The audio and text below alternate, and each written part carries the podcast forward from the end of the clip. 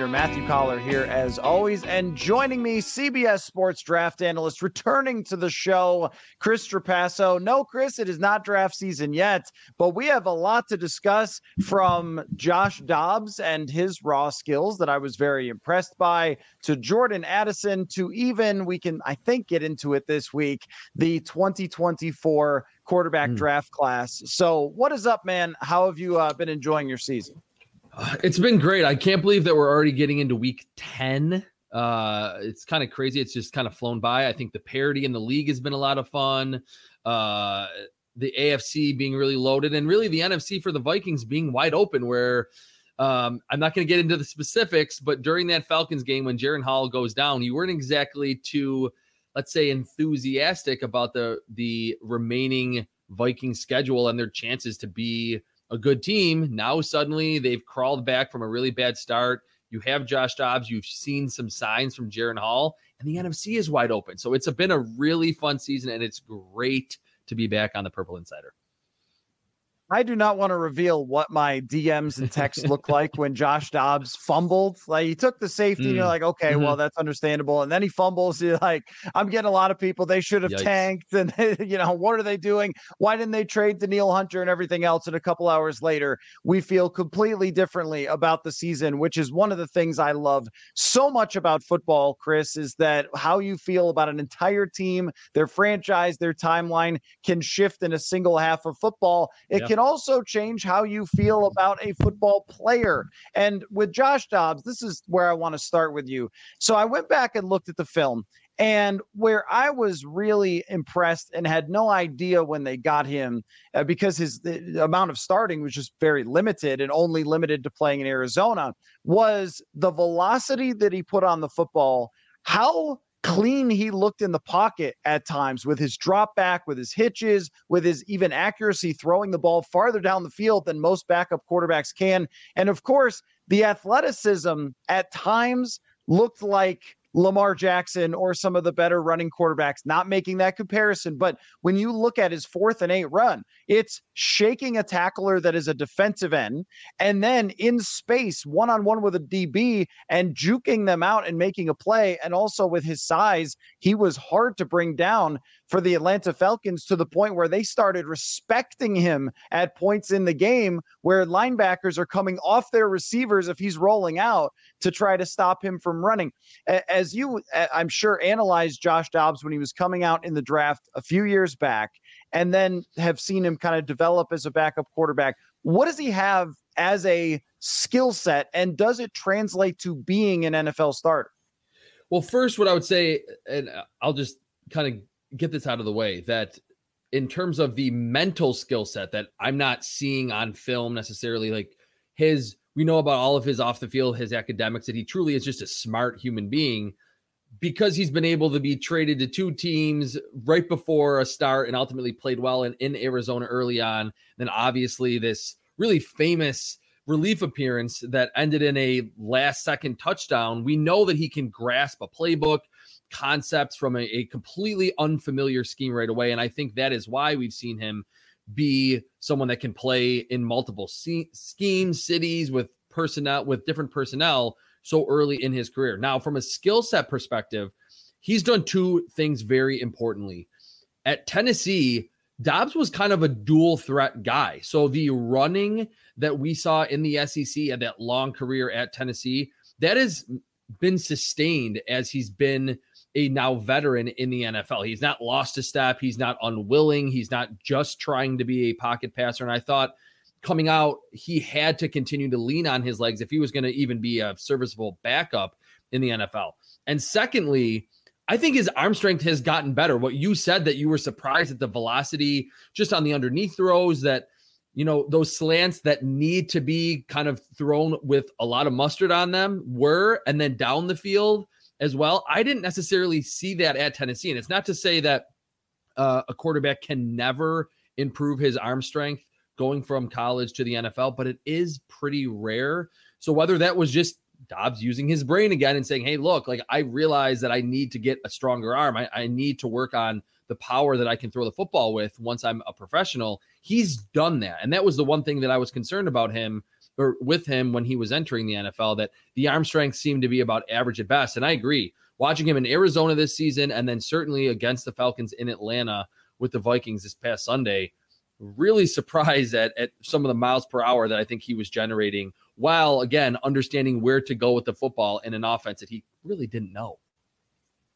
Well, I mean, seeing that he is uh, an aerospace engineer, he probably understands the mechanics mm. of what would cause yes. a football to go faster. Yes. I mean, I, I'm like only half kidding about that. I mean, honestly, he seems like a guy that has progressed and progressed and might end up being one of those arguments for quarterbacks developing in certain places and mm-hmm. then, you know, having a chance later on. And, and it's something that we see occasionally in the NFL where a player is a backup and then they work their way into a starter. But there were a couple of different throws that really stuck out to me. There was one that Trishton Jackson could not pull in, but it was exactly what you're describing. It was like a slant and you had to yep. fit it into a bit of a tight window.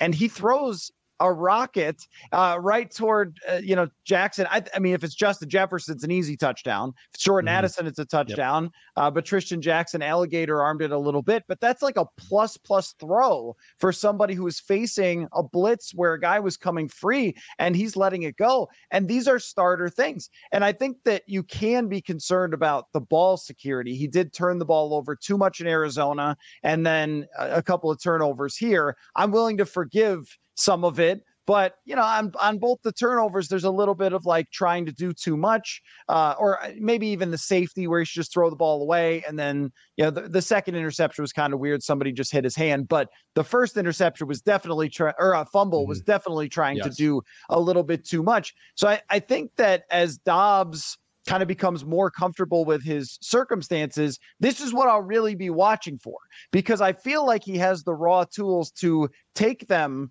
into the playoffs and to win on a semi or relatively weekly basis and be an interesting discussion as we go forward of like, is this guy the quarterback or what's going on here?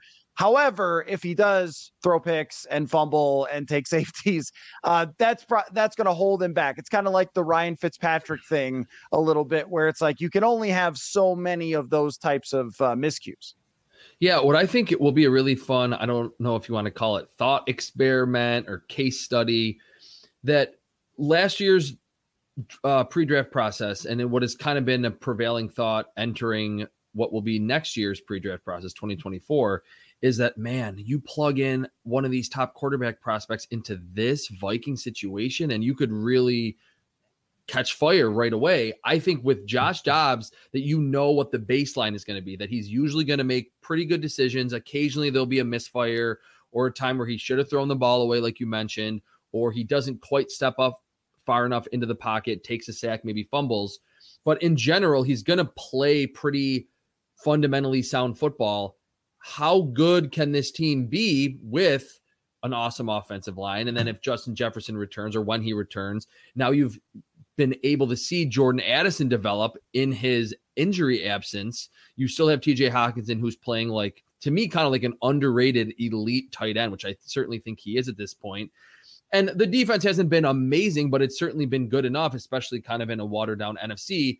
We'll be able to really see the true powers of the environment that this Vikings regime has cr- created around a quarterback. That if you got this type of play from Josh Dobbs, say next year from a first round rookie, you would be happy with it. So I think to me, kind of being an outsider, but getting to know a lot about the Vikings the last couple years because of you, um, it, I'm going to be most like looking forward to that. That this seems to be like one of the best backup spot starters in the NFL. Maybe kind of that Jacoby Brissett 2.0, where if the situation is good, you can win a lot of football games. He's not going to lose you a lot of football games, and occasionally he will make those tight window throws on slants or pick up a fourth and eight with his legs. Um, can that be enough to get to double digit wins and get into the playoffs? I, I really like that as a thought experiment of, uh, or well, I guess it's a real experiment that's going to take yeah. place, but of seeing not only just how the environment with the rest of the roster takes place, but also the coaching as well.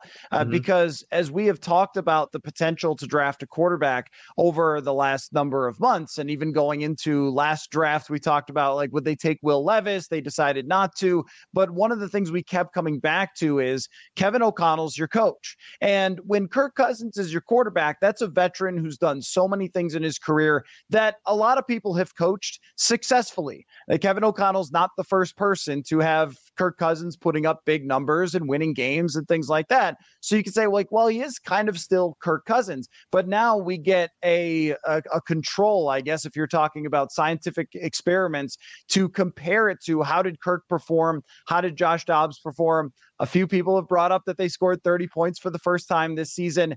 Uh, where, where, I'm so interested too is balancing also Josh Dobbs's running ability because it just when you've only watched Kirk Cousins for a long time and you see a guy go full Barry Sanders on another dude in the middle of space while he's motored like okay, I'm reminded now that this makes a pretty big difference. And that's where I want to see there's like levels of Dobbs. There's like okay, is he just going to be a backup that maybe could be a bridge quarterback if they needed him to? Is he going to be someone that we actually talk about as being their quarterback going forward if they can't draft one high enough? Or is this just going to be a one week type of, hey, it was super fun. Remember the Josh Dobbs game, but then they lost eight in a row or whatever. Like, and I don't know which way it's going to go. I kind of lean toward, at very least, we, we could be talking about a bridge quarterback who proved that they can elevate someone who was known as a backup to playing at starter level. Yeah, and two things there specifically. What I think is really interesting is that Kevin O'Connell being from the Kyle Shanahan tree, and I've done this with mock drafts with the 49ers, um, not so much with the Bengals because of Joe Burrow, um, but any of these coaches, Sean McVay, not so much, obviously post Matthew Stafford trade I've always been pushing for, and we've talked about it with the Vikings. What does the very established, time tested Kyle Shanahan scheme, and certainly Kevin O'Connell puts his own spin on it. Every guy's different. What does it look like? We know that it creates quarterback efficiency, that you're going to get high completion percentage. The yards per attempt is going to be over seven, probably eight. If you can get eight yards per attempt from Nick Mullens then you can get it from anyone. Brock Purdy, for as good as he's been, I think a lot of it is the scheme and the situation there in San Francisco. What does it look like with a running threat at the quarterback position? We never got to see it with Trey Lance in San Francisco. And not that Josh Dobbs has the athleticism, the explosiveness of a Trey Lance, but he certainly can run the football. There is a designed run game element to his game. He did it a little bit in Arizona, uh, and, and like we've mentioned, that fourth and eight conversion was was not a designed run, but I think it adds a new wrinkle, and I'm interested to see what Kevin O'Connell will do with that and say, oh, hey, this is like the last 10 pages of our playbook that we never really opened, and now we can. Secondly, to your point about the bridge quarterback thing, what I'm interested in, and that we, you and I at the combine, we talked, we're like, what does this Vikings regime want to do? Do they, are they like, let's tank, let's draft a quarterback, and maybe we're going to go through growing pains in 2023, be done with Kirk Cousins? we kind of came to the conclusion, and I think it's very clear now that, like what you said, if Josh Dobbs becomes a bridge quarterback, to some fans, you'll say, well, what's that going to do to you? You're going to win nine or 10 games, lose in the first round of the playoffs, whatever the case may be, not reach or win a Super Bowl. Clearly, this regime does not want to go full tank. And for as much as it's easy for you and me or the analytics to say you should tank, just be really bad, get a lot of picks, trade away all your good players, I we've also you and I have talked about for as easy as, as it is it is for us to say that that these guys have these jobs, these guys and girls have these jobs that they don't want to suddenly say, "Hey, look on my resume as a GM, I'm 8 and 32 and yeah, next year will be good." They want to win games. They want to get to the playoffs. The Wilfs, you've mentioned how much they love uh the GM and the head coach and that they believe in them, they want to see wins and maybe even just getting to the playoffs. That's good enough. If you go back to back playoffs to start your career as a GM and a head coach, signs are are pretty good and things are looking up. So I think even if he is just a serviceable bridge quarterback who we eventually realize has his limitations and can't beat you know, the Eagles in the playoffs or whatever team that may ultimately be that is the true juggernaut in the in the NFC, that's still completely fine. It would be a great return on investment for a midseason trade. Something really hit me last week watching Josh Dobbs win that game, which is you cannot tank with this coach. It's no, very much can't. like like like Pittsburgh, um, where you just can't. I mean, he's going to coach them up, and Brian Flores is a major part of this as well. Uh, but when you have this current coaching staff, it, it's you're just not going to be bad enough to lose that many games. And then we talk about the other talent as well with Jordan Addison, who we will get to in just a second, but you know, Jefferson and Darrisaw and Brian O'Neill and so forth. You've just got too many good players and too many good coaches to say they're just going to lose a bunch of games. That even when they are put in the most adverse situations, they could still find a way to be a competitive team. To me, that speaks to the future really, really well. Would I trade places with the Houston Texans? Yes, I would. I would say, I, yes, I would. Yeah. But that's not that's not the world we're living in, and we're going to talk about how that relates to 2024 in the draft class because I think that even if Dobbs becomes a Geno Smith type of, hey, really cool story. The guy was a backup and then becomes a starter, which we saw a number of times when we were growing up with like your your Trent Dilfer types or your Matt Hasselbeck types, who he kind of reminds Johnson. me of a little bit, you know, yeah, yeah, the backup type quarterback who develops and becomes a starter. Uh, and that then that player can win, but normally you need like an all universe type of team around them for that to happen. Which maybe if you give the Vikings thirty more million dollars next year uh, in cap space, maybe they can. Um, mm-hmm. So, but yeah, I think that what we're probably looking at is someone who's getting them through the season and then they want to keep for next year, regardless of what they do at quarterback. But I wanted to uh, talk about Jordan Addison because he cannot be left out of this story. Josh Dobbs Ooh. is the guy for sure. But the throw and the insane catch that he made by the sideline, the, the thing that stood out to me from day one of training camp is if it's in Jordan Addison's area code, this dude is bringing it in. The, you talk like in, dra- in draft season, you always discuss hand catchers versus body catchers and guys who could snatch the football out of the Catch air. radius. Jor- right. Jordan Addison does this super stupid well, and he has done it all season long. And when Justin Jefferson's been out, it's been amazing to see him emerge as a star wide receiver, not just the guy we're saying, hey, not a bust, but a star wide receiver. He probably can't be rookie of the year because CJ Stroud is destroying the NFL. But he's right there in that conversation. I think. Why, why do you think it has worked from what you saw as him as a prospect, from what is translated over to the Minnesota Vikings?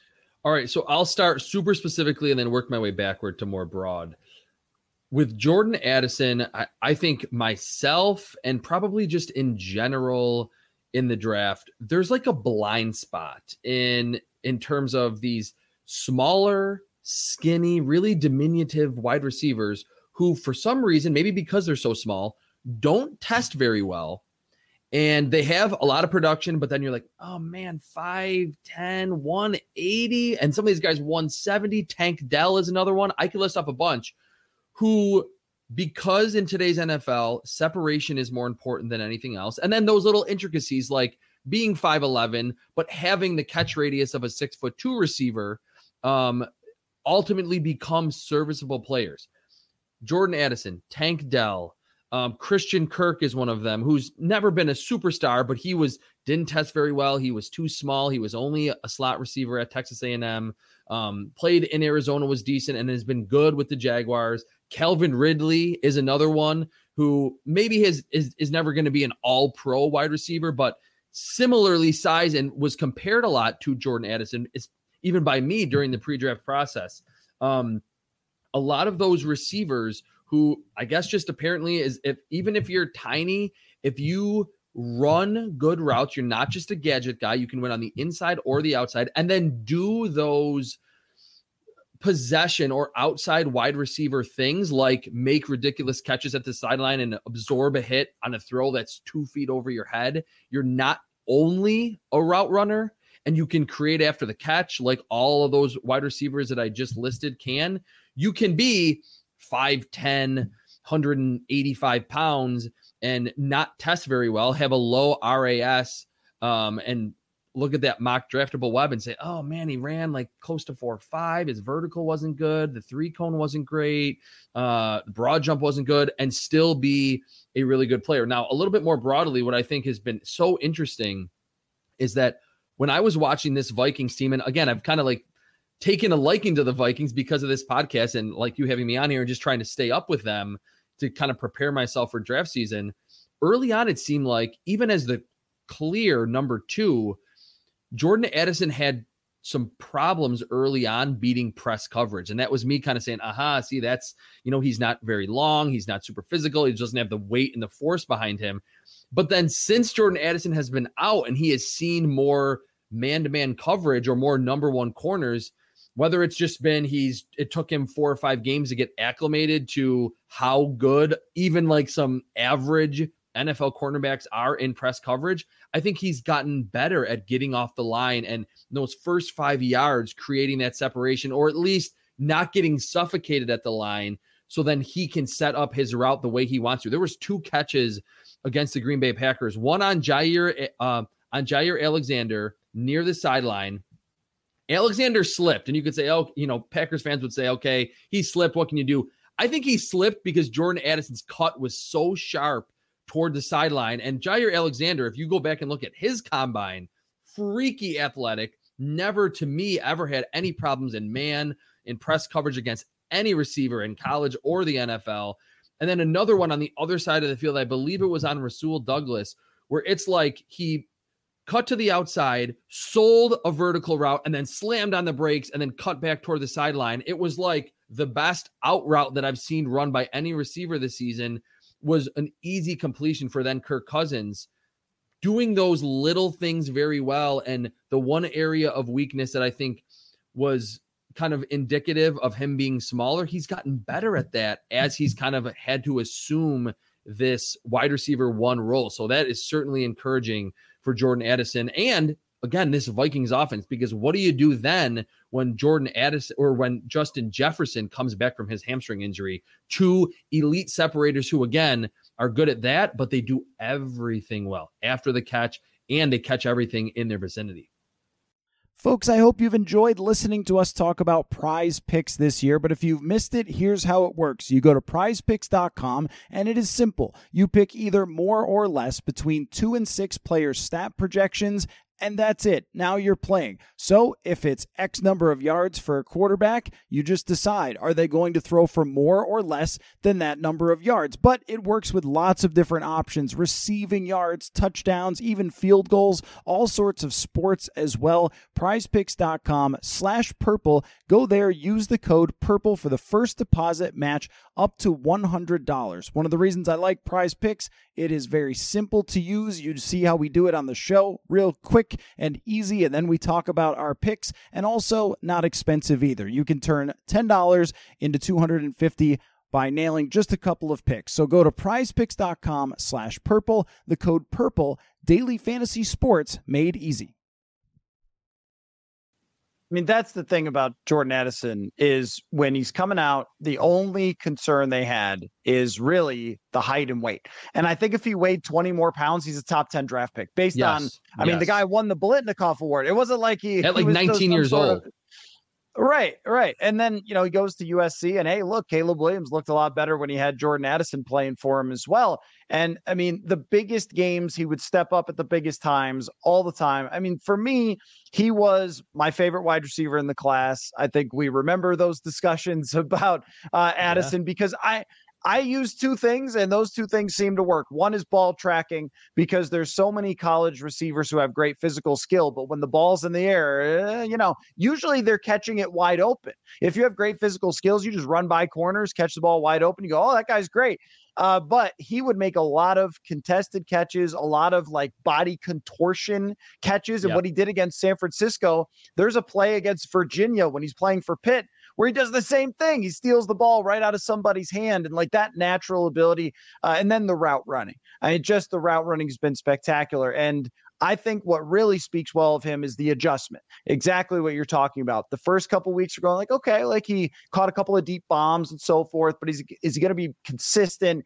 And against it really was Kansas City where Jefferson gets hurt. And there's a few routes that I remember pulling the all 22 clips and and putting them in an article, just being like, he's getting off the line of scrimmage. He's roasting guys who are good. He started corners. to do it in that and, game. Yeah. Yes, exactly. Exactly. And so now Jefferson will likely come back, and we should have news on that at some point fairly soon. Uh, but th- this has been so good for him. Like Jefferson's injury is is bad, even though they won their games, but it's not great not to have Justin Jefferson. They've overcome that. But now eh, the trust of the offense, the trust of Kevin O'Connell, the belief that, okay, it's not just the Justin Jefferson and friends. This is a wide receiver duo from here on out. And to me, it changes potentially franchise trajectory because we're talking about what you can do at the quarterback position. If it's Jefferson and then a bunch of guys, I don't know. Like that's hard. We've seen that the limitations of having just one really good wide receiver. We see it with the Raiders uh, presently. When you got two, it is a different universe, I think, Chris. Yeah, and I would go back to my neck of the woods with the Bills. I think part of the reason why the Bills have been pretty inconsistent offensively, you have an all-world wide receiver in Stefon Diggs, and it's like Buffalo is still trying to find its identity because they're like, who's the number two receiver? It's not really Gabe Davis. He's more just a downfield guy. Khalil Shakir's made some plays, but not consistent enough. When you have Ja'Marr Chase and Tee Higgins, when you have Brandon Aiyuk and Deebo Samuel and George Kittle, when you have Tyreek Hill and Travis Kelce or Tyreek Hill and Jaylen Waddle, if you, I mean, that's four of the five best, you know, offenses in the NFL. When you have AJ Brown and DeVonta Smith, so yes, I totally agree. That is, it is can change the trajectory. What you ask of a rookie quarterback that you don't need them to make eight big time throws in a game in their first month of the season. You can just say, get the ball to these guys. You're going to see open targets uh, very often with Jefferson and Jordan Addison.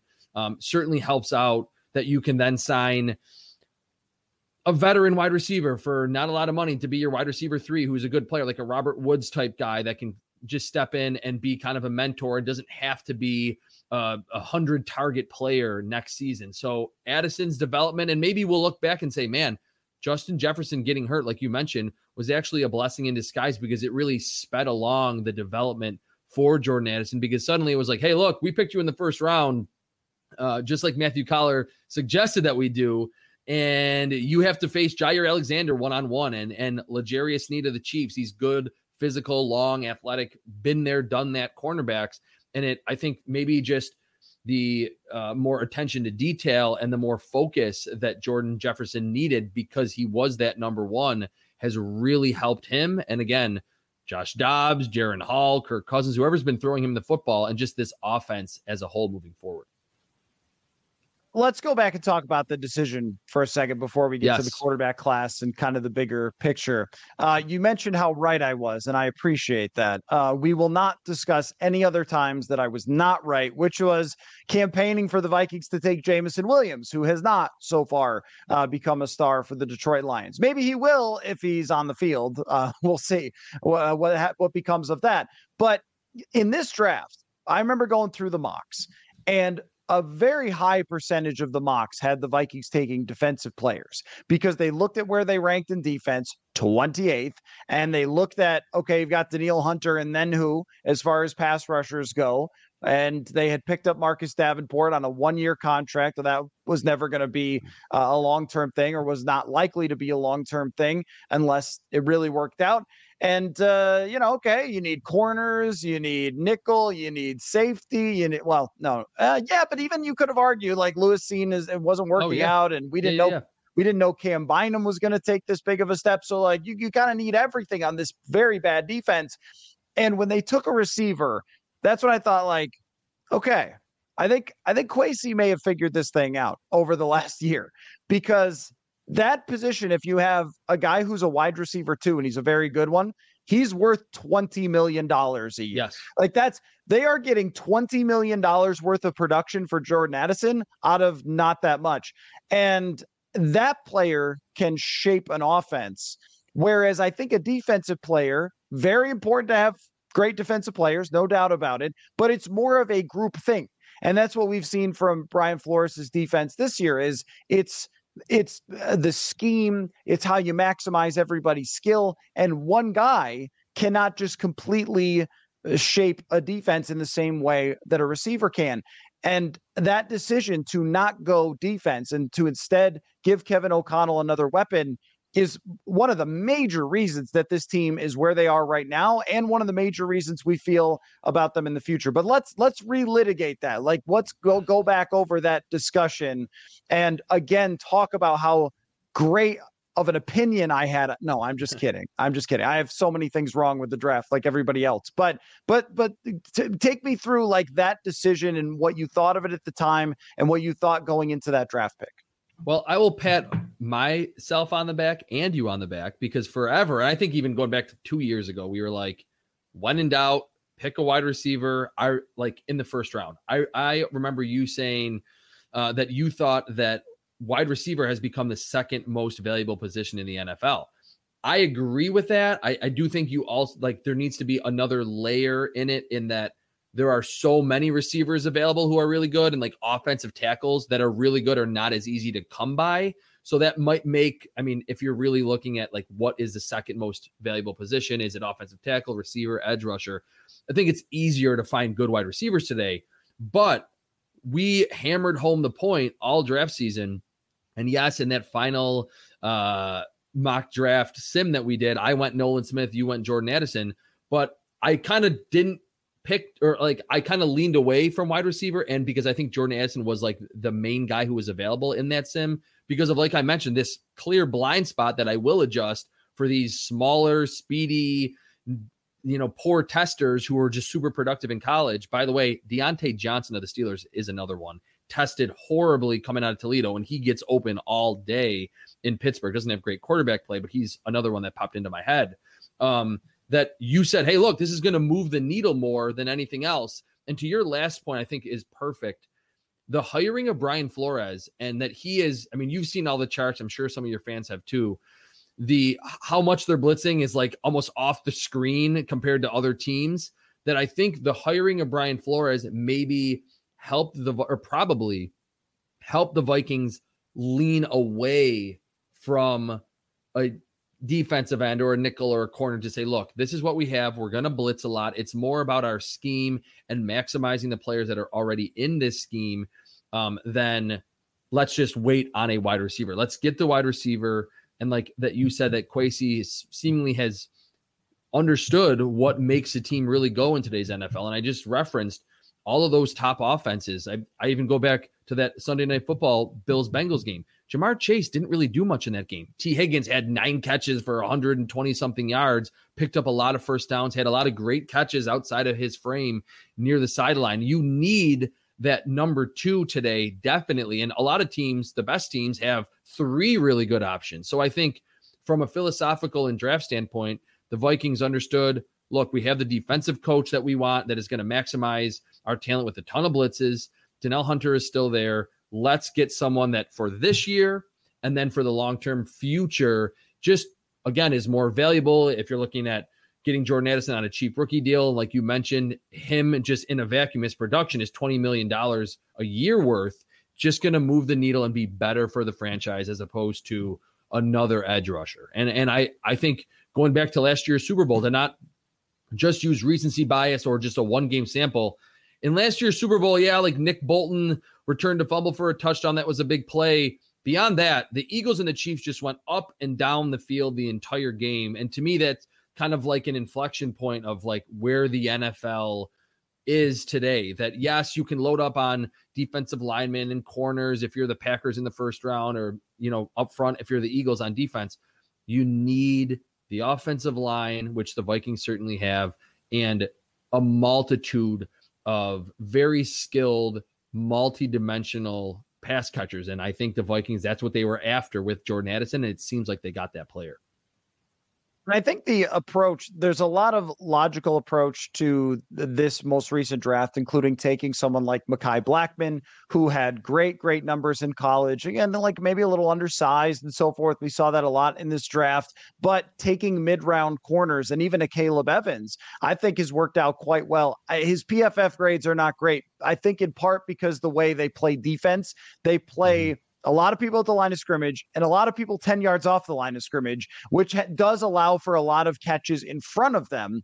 And yes. those get dinged and stuff, you know, like that. But he's been an exceptional tackler and I think a very competent player. Blackmon has been in and out a little bit. We've seen more of Andrew Booth Jr., like throwing mid round numbers at the, the corner game, but knowing that, you know, you probably have to get a wide receiver when you can in the first round because of just the skill set difference. I also think with edge rusher, we've seen a lot of those guys who are taken late first really not work out. I think because they probably have a flaw that everyone knows the value of that position, but they probably have a, a fatal flaw. Smith was undersized uh, and he might still become good at some point. But even like an Ad- Odafe Oweh, like the, the, not not having the sack, Joe Tryon's another one. Like that. Exactly. And and so what we see is teams that have great pass rushes from the edges usually draft Myles Garrett or they're like, "Hey, Haason Reddick, hey, Randy Gregory, hey, like you're not working out with your team, but why don't you come be a rotational guy yeah. for us?" And I think for the Vikings, it's like you're going to have to stick you pro- probably have to extend Danielle Hunter at this point. And then try to look for outside options. Davenport, when he was in, looked really good, but like things like that uh, for the future. But I want to shift over from the Jordan Addison pick, which truly, in my mind, has changed the trajectory of the franchise because of what you could potentially do at quarterback and what that means to have this setup. And also, I just I did want to note as well. You brought up TJ Hockenson. His last four weeks or so after a pretty rough start to the season have been absolutely elite at the tight end position, elite. and that's why they that's why they signed him. It was a huge, huge deal uh, what he's done to make up for the absence of Justin Jefferson, and and that plays into this as well. So does Darrisaw, so does O'Neill. Heck, Ed Ingram is playing much better football. It's closer to average than horrendous, which is a big deal. That's a big difference. Yeah. The difference, this is just a side rant, but the difference between being XFL level bad to like below average is probably almost as valuable as average to really good. I mean, because can you offensive line. Yeah, yeah, because you can't you cannot play with a guy the way he was playing last year. But of course, he's he's improved that. Anyway, one of the best, if not the best, quarterback setups. But if the Vikings win too much with Josh Dobbs, can they draft one of these first round quarterbacks, Chris? Yeah, I I mean I think so, and and they will certainly do their due diligence on this, what seems to be a very loaded quarterback class because of all the COVID implications and some players like Michael Penix and Bo Nix decided to return. You obviously have Caleb Williams and Drake Maye at the top. It seems to be, and I think it's it's late enough in the season for me to not be that cliche and say, "Oh, next year is really good." Like it really has the makings of being a 2018 level draft class that had five quarterbacks in the first round. Now, six would be pushing it. I, I don't know if we've ever seen six. I, I got to look that up. Um, but because you have Josh Dobbs, you're probably, I mean, I, I, think done with Kirk Cousins, or and even if they weren't at his age, it would just be like even if you loved Kirk Cousins at this point, it would probably be smart to just look for the future, given how old he is at this point, and he's going to be coming off a major injury. Um, yes, that there's certainly a lot of very talented, different flavor quarterbacks that I think we will be. And also, and I just wrote about that uh, or about this uh, kind of philosophy this week at CBS that I think from Kirk Cousins landing in Minnesota and actually playing pretty well around the same time of when Ryan Tannehill went from Miami to Tennessee and revitalized his career. Then there was this huge push of you should sign a veteran, you should trade for Carson Wentz, you can find these guys. It's it was the craze. And I remember there was like a famous Adam Schefter tweet. It ultimately didn't happen. I think two or three years ago. He's like, as many as 18 teams could be signing a, a veteran quarterback to really be in a true quarterback competition. It was like the craze in the NFL. It's a copycat league, and the Kirk Cousins and the Ryan Tannehill um, acquisitions were so successful that teams were like, hey, look, we don't know what's going to happen in the draft. We've tried this for a 100 years and we can't figure it out. Let's just get the proven commodities, like you mentioned with edge rushers. And that's kind of gone by the wayside now that Carson Wentz has bounced around the league. There's so many like Baker Mayfield, Sam Darnold, quarterbacks that just ultimately have not worked out. So I think teams are not as excited about signing a journeyman and hoping they can revitalize his career and get to an AFC title game or get to a, you know, second round of the playoffs. So because of that and couple that with just how good this quarterback class is that there's multiple guys, three, four, five, six guys that came into the season with a lot of hype and did the opposite of what normally happens that you normally see a Matt Barkley or a Ryan Nassib just not really play that well in their final seasons or live up to the hype. I mean, Caleb Williams hasn't played great of late, but his numbers are still good. He's still making those wow throws. Drake Maye has been good. Michael Penix has been awesome. Bo Nix has been awesome. Jayden Daniels has been really good. So, because of that, I think, yes, the Vikings will be one of the teams that will and should look deep into that quarterback class. I think it'll be the talk of the 2024 draft. This show is sponsored by BetterHelp. Folks, if you're struggling with the holiday blues and you're having some trouble getting excited in the same way that other people in your life do about holiday get togethers, and all of that just sounds stressful to you, then maybe it might be helpful to add something new in your life to help deal with those feelings. That's where therapy could be a bright spot for you. It can help give you the tools to manage stress and help you feel more grounded. If this sounds like something you'd be interested in, check out BetterHelp. It's entirely online, convenient, and suited to your schedule. Just fill out a brief questionnaire to get matched up with a licensed therapist, and you can switch therapists at any time for no additional charge. Find your bright spot this season with BetterHelp. Go to betterhelp.com slash insider to get 10% off your first month today. That's betterhelp.com slash insider. Folks, I cannot believe how many sports are going on right now. And guess what? There's a way to go to all of them with affordable tickets. My friends, you are going to want to check out Game Time. It is the fast and easy way to buy tickets to any sports event that you want to attend and much, much more. One of the cool parts about Game Time is that they have flash deals on last minute tickets and a low price guarantee, which means if you find something lower in the section or row, they will credit you 100 110%. You also get images of your seat locations, which I love because those maps can be a little confusing. Buy tickets in seconds and have them arrive right there on your phone. It's great. Download the Game Time app, create an account, use the code INSIDER for $20 off your first purchase. Terms apply. Again, create an account, redeem code INSIDER for $20 off your first purchase. Download Game Time today. Last minute tickets, lowest price guaranteed.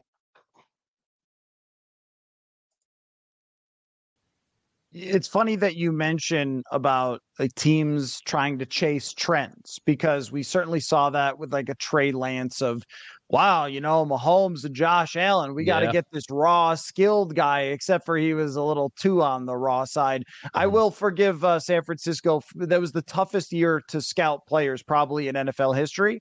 Yeah. Um, uh, well, you know, since we have modern technology, but you know the COVID thing and Trey Lance not playing for a year and all that stuff. That was pretty hard. But I think a major part of it was we're trying to chase a trend. And as you mentioned, that, that absolutely happened with Matthew Stafford going to uh, the Rams, which is probably in part why Denver wants to trade for Russell Wilson and they think mm-hmm. that's going to work. And it, it, nothing ever has a high hit rate it, because there's only ever at any time like 12 good quarterbacks in football. And the yes. rest are just trying to either survive or are terrible. And so it's like, you're never going to get it perfect. But if you've ever heard the saying, 90% of life is just showing up, well, 90% of quarterback success, if not 100, is just giving it a try. And I think with the Vikings, they have so much foundationally that's good already. They have superstar players that are good already that you can take a shot at a quarterback that maybe is not perfect, but we're always going to find something wrong with everybody, no matter who it is. Lamar Jackson can't throw. Joe, Joe Burrow, he was criticized, doesn't have strong enough arm. Uh, you know, Tua, eh, can he? Uh, you know, whatever, has a strong enough arm. Is he big enough? Eh, whatever. Justin Herbert. Like, there's always going to be some reason not to draft a guy. But if you yeah. let that get in your way, you're never going to draft the guy who ends up working out. And I'll tell you who I've been more sold on. Uh, a couple of just a couple of quick questions though on these guys before we wrap up. I do you think Shedeur Sanders is coming out? Because I've been very much sold on Shedeur Sanders, actually even more so since his offensive line got hurt. and he's like toughed it out. I think that he has tried as hard as anyone could. His accuracy is great. His toughness is great. I'm really interested. But you know who's sold me more? And I and I don't want to be a victim of like this guy just has a great team, but Bo Nix is making some actual throws. This guy has really developed from what I saw at Auburn, where I thought, who cares?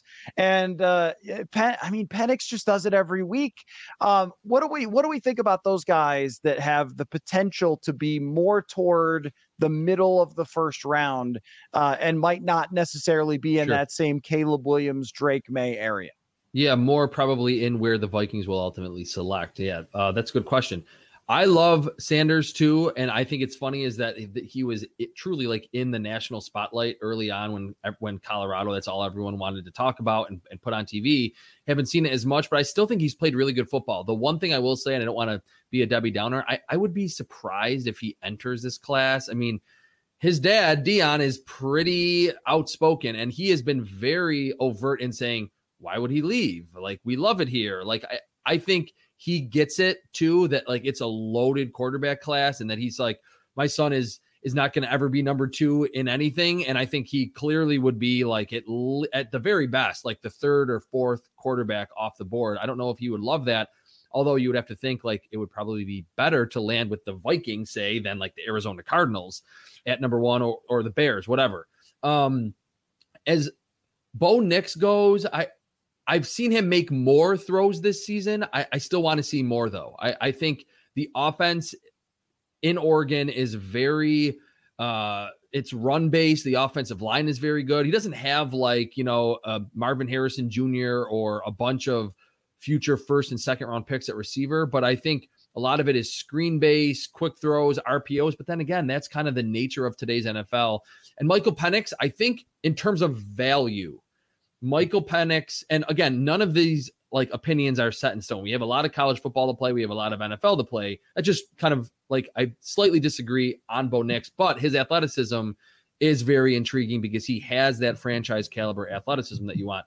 Michael Penix, I think, might be the best value in that his ding, I will tell you this for sure, is going to be that he doesn't really move a lot. At Indiana, he did run around a lot and he looked kind of exciting because of his because of his athleticism haven't really seen as much of that at Washington, but he's countered that with making a ton of ridiculous downfield throws like every single week. And it's like, is it maybe just so much of a vertical element where he's just chucking long balls and he's not going to get to do that as much in the NFL? And then if he can't move, is, is, is he kind of limited? But I still think having that ability to make those throws where you have to rein in a player, a quarterback, is way better than the other way around to say, hey, stop checking it down. Hit hit Justin Jefferson down the field. He's open. Don't just check it down to the back.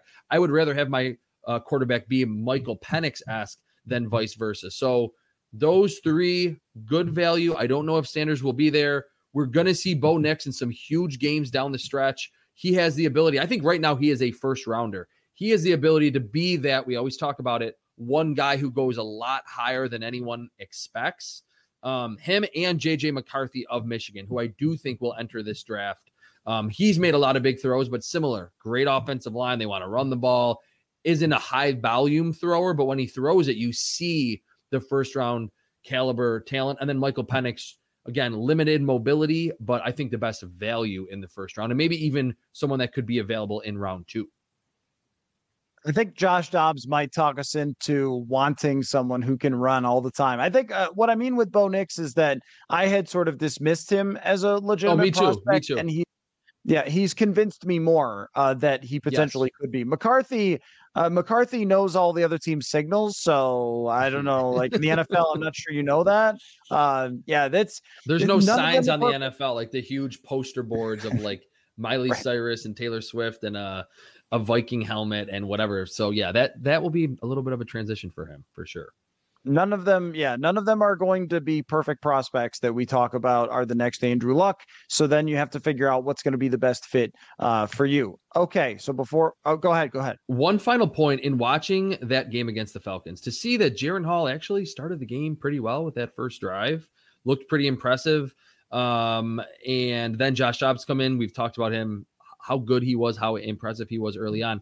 It kind of in my head made me think that Kevin O'Connell just might be this next in line from the Kyle Shanahan tree where he manufactures good quarterback play. We always hear about, oh, he needs to be in a quarterback friendly system. Well, what quarterback would you not want to be in a what an unfriendly to quarterback system? So it's almost like I'm not going to say right now because it's still early in terms of the draft in April, but yes, we'll be able to poke a few holes in all of the quarterback prospects. But I, I'm leaning toward that Kevin O'Connell, just like you mentioned, that this team is not going to be able to tank with him as the head coach. And I don't think we're going to see the Vikings, regardless of if it's Josh Dobbs, if it's Jaren Hall, if it's a rookie next season, play bad football and play inefficient football at the quarterback spot. The scheme, Kevin O'Connell being a quarterback, there were some of those shots in game where Josh Dobbs was coming off the field and he was like show he was like literally like showing him what to do like in terms of his mechanics. I think that is super valuable so, and it's something that I think Vikings fans should be very encouraged about that you have a head coach that seemingly can accentuate all the strengths of whatever type of quarterback at whatever age he has on his roster.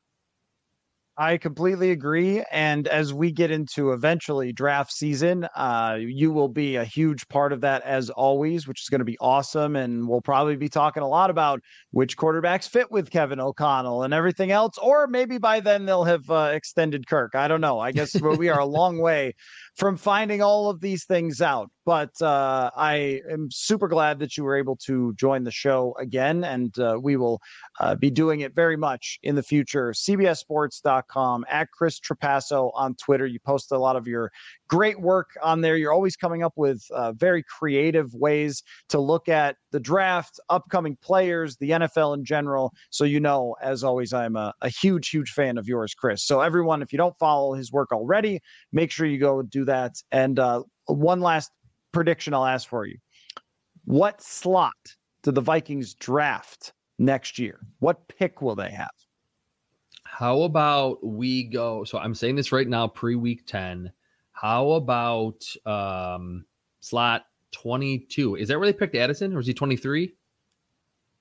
Uh, I think it was 23. Uh, 23. Like so I think 21? I think yeah. make the playoffs and maybe just not have enough firepower again offensively at the quarterback spot to beat a team. They'll be obviously the lower seed as a wild card, have to go on the road to a two or a three seed. Um, but again, given that Kirk Cousins gets injured midway through the season, Justin Jefferson's out for a long stretch, the Wilfs, you Vikings fans would be like, hey, that was a pretty successful season for this Vikings team that even we thought six months ago might be a team that's picking in the top 10, and this is kind of a tank year. It's a, it's such a longer discussion, and I had already done all the wrap the show up stuff, but I'll just make a quick point about okay. that.